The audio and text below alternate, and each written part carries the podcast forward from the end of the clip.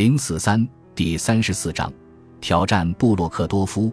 举办仲夏晚宴。一七五七年的春天，叶卡捷琳娜目睹着布洛克多夫对丈夫的影响日甚一日。有一件事情清楚地显示出这种趋势。一天，彼得告诉叶卡捷琳娜，他必须向荷尔斯泰因方面下令逮捕公国内一名声名显赫的臣民，凭借着自己的学识与能力出人头地的伊兰德谢姆。叶卡捷琳娜问彼得：“为何此人必须被逮捕？”他们告诉我，他涉嫌盗用公款。彼得回答道。叶卡捷琳娜问彼得：“是谁对此人提出了这项指控？”彼得解释说：“哦，谁都没有指控他，因为所有的人都害怕他，也尊敬他，所以我才必须将他逮捕。我相信，一旦将其逮捕，自然会有很多人站出来控告他。”叶卡捷琳娜耸了耸肩，说。要是有人干出这种事情的话，那世上就剩不下一个无辜的人了。任何一个心怀嫉妒的人都可以散布谣言，凭着谣言受其迫害的人就会遭到逮捕。如此恶劣的主意究竟是谁给你出的？你总是想比别人知道的多。”彼得抱怨道。叶卡捷琳娜说自己之所以打听这些事情，只是因为她不相信大公自己会如此冤枉好人。彼得在房间里来来回回的踱了一会儿步子，突然就走掉了。没过多久，他又回来了，对叶卡捷琳娜说：“去我的房间，布洛克多夫会把伊兰德谢姆的事情原原本本的讲给你。你会相信，对他的逮捕也是不得已而为之的。”布洛克多夫已经等在了彼得的房间里，跟女大公讲一讲。彼得说：“布洛克多夫鞠了一躬，说。”奉大公殿下之命，我将对女大公殿下如实禀明。说完，他便转向了叶卡捷琳娜。此事的处理需得秘密且谨慎。目前，在赫尔斯泰因流言四起，人们都说伊兰德谢姆挪用及侵吞公款，但是没有人对他提出指控，因为所有的人都害怕他。不过，一旦被捕，指控他的人自然会层出不穷地涌现出来。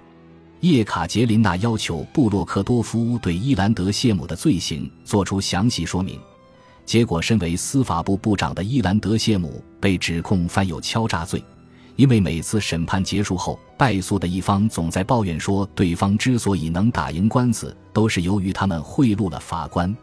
叶卡捷琳娜说，布洛克多夫是在逼着她的丈夫明目张胆地干出不义之事，按照布洛克多夫的逻辑，大公也可以将他关押起来。并宣布稍后自然会对他提出指控。至于诉讼之事，败诉方总是宣称自己败诉是因为法官接受了贿赂，这都是自然而然的事情，不存在什么难以理解的地方。两个男人全都一声不吭。叶卡捷琳娜掉头离去了。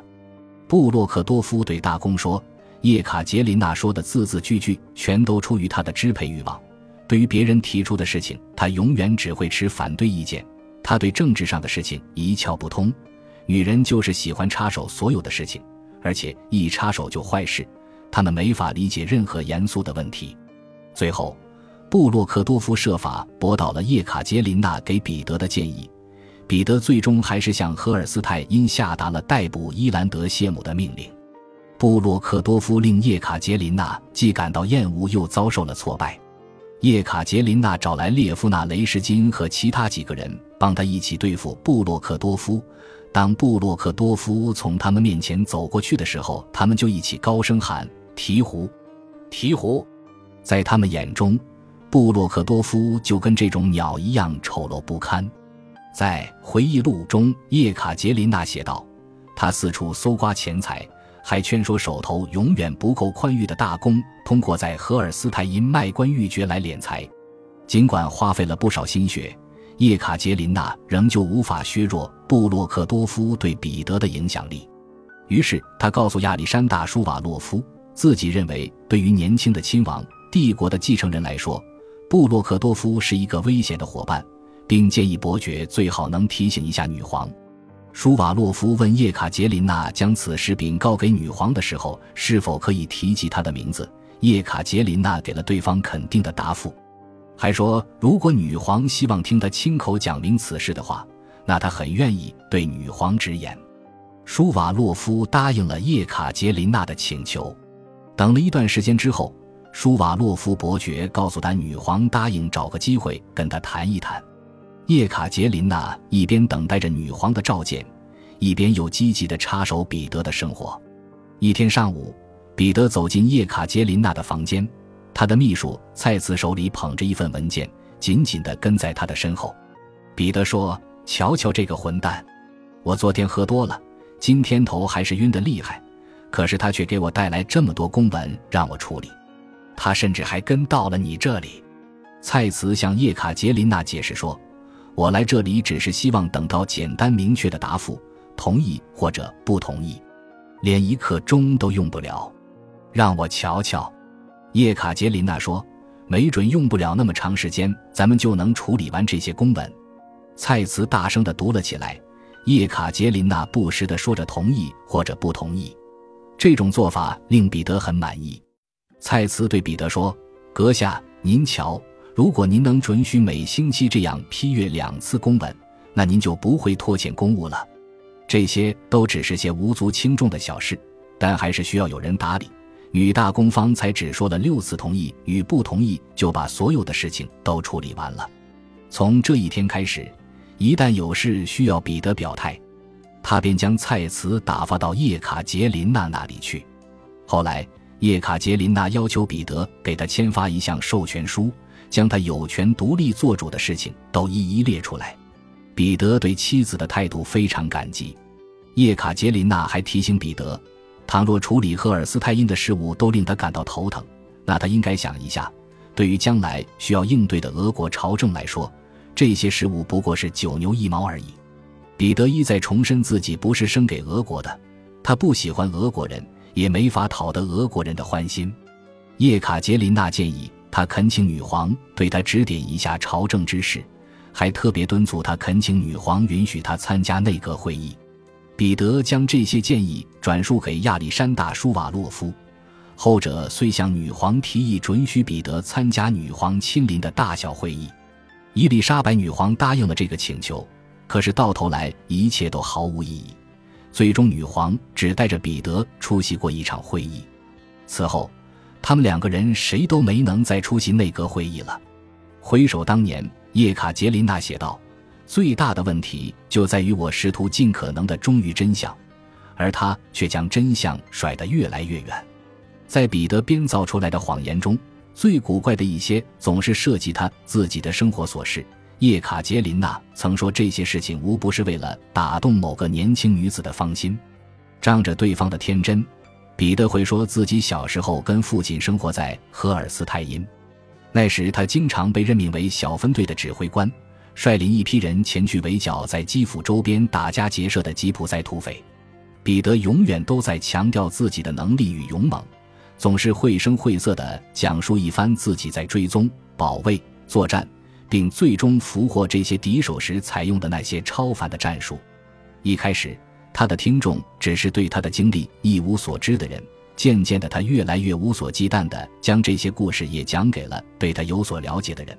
不过，他选择的对象都是些谨小慎微、绝不会对他提出异议的人。他甚至还会当着叶卡捷琳娜的面胡扯一通。叶卡捷琳娜便问他这些事情发生在他父亲逝世前的什么时候。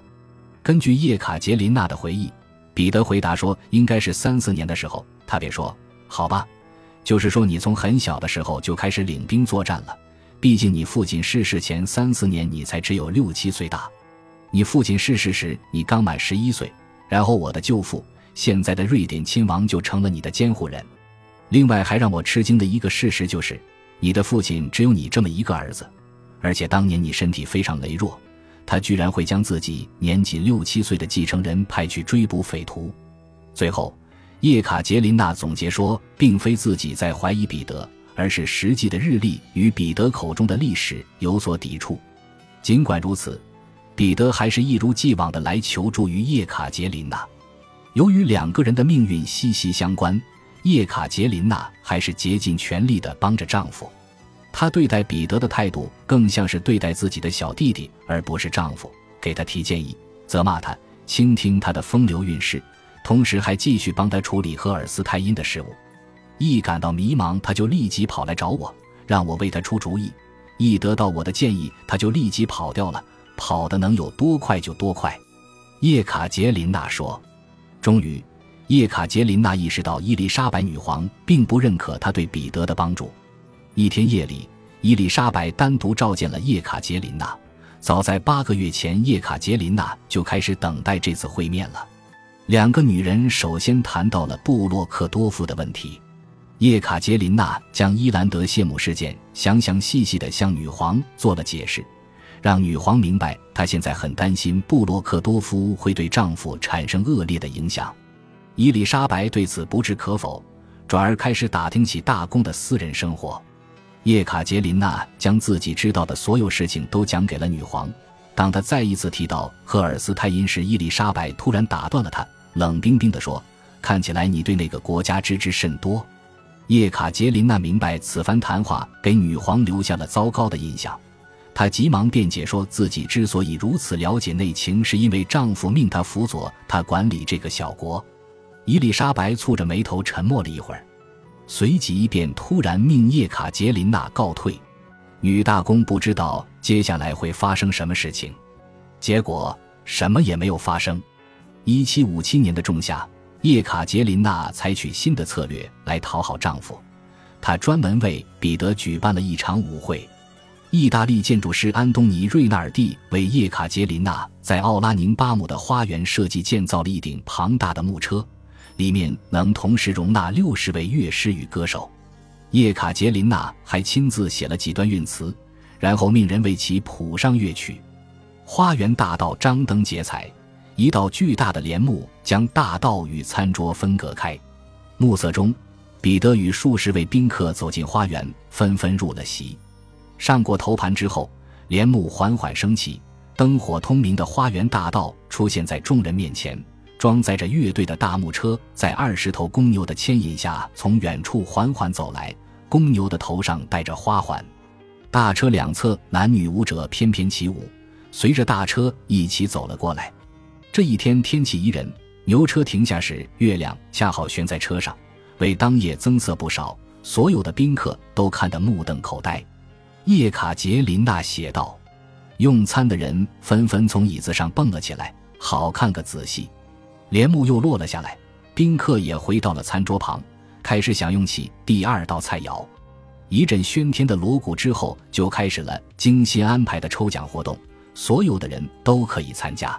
在帘幕的两头各升起一条小帘子，露出亮闪闪的靴子、瓷器、鲜花、缎带、扇子、梳子、皮包。手套、剑穗和其他精美的物件，全都是用来抽奖的奖品。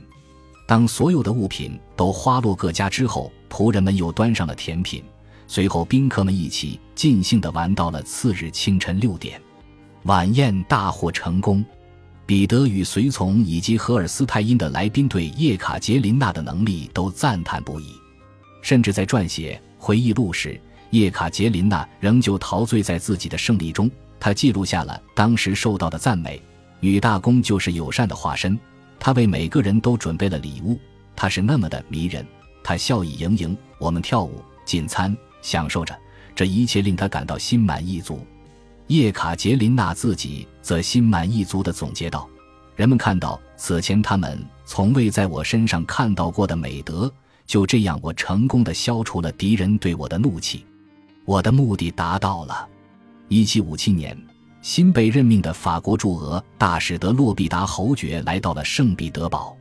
在侯爵上任之前，凡尔赛就已经对伊丽莎白女皇的病情以及叶卡捷琳娜日益扩大的影响力了解得一清二楚。侯爵得到的建议是取悦女皇，同时讨得大公夫妇及随从的欢心。德洛必达侯爵对夏宫初次进行礼仪性拜访时，出面接待他的人便是叶卡捷琳娜。伊丽莎白女皇迟迟才露面，女皇没有出席晚宴和随后的舞会。当时恰逢白夜节，宴会厅被人为的制造出黑夜的景象，以便让数百支蜡烛能够尽情营造气氛。在微弱的烛光下，伊丽莎白女皇终于现身了。她的面容仍旧那么美丽，但是浮肿的双腿已经让她无法翩然起舞了。与伯爵寒暄了几句之后，她便退回到旁边的座椅上，悲伤地望着绚丽迷人的舞池。德洛必达侯爵立即开始着手巩固法国与俄国的关系，这正是他此番赴俄的使命。他首先要做的就是促使英国与波兰分别召回汉伯里、威廉爵士与波尼亚托夫斯基。侯爵受到舒瓦洛夫夫妇的热情接待，但是大公夫妇却对他关上了大门。彼得对普鲁士的敌人没有任何好感，叶卡捷琳娜又与别斯杜杰夫。汉伯里、威廉爵士与波尼亚托夫斯基都有交情。由于无法抗衡这位得势之人，德洛必达侯爵便向法国政府发回报告，称自己对大公夫妇的努力未果。大公是一个地地道道的普鲁士人，女大公又是一个无可救药的英国人。然而，这位法国大使还是想方设法地达成了主要目标。成功的铲除了自己在外交界里的劲敌英国大使汉伯里威廉爵士，侯爵与自己的政府向伊丽莎白女皇施压，逼迫伊丽莎白敦促现在与法俄两国共同的敌人。普鲁士的腓特烈交好的英国国王撤回自己的驻俄使节，伊丽莎白女皇接受了法国人的逻辑。英国国王乔治二世于1757年夏天被告知，圣彼得堡方面不希望他的大使继续留在俄国了。汉伯里威廉爵士欣然接受了这个安排。此时他的肝脏已经出现了衰竭的迹象，不过在临近启程时，他又有些迟疑。这一年的十月，汉伯里威廉爵士最后一次登门拜访了叶卡捷琳娜。叶卡捷琳娜对他说。我对您的爱就像对我父亲的一样，您的爱就是我的幸福之所在。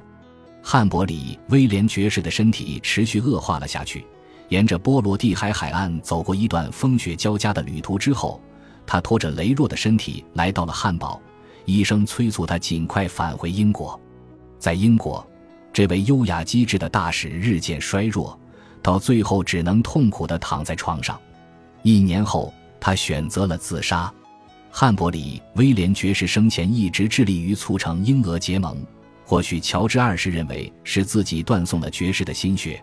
无论出于何种考虑，最终他都下令将汉伯里威廉爵士安葬在了威斯敏斯特教堂。本集播放完毕，感谢您的收听，喜欢请订阅加关注，主页有更多精彩内容。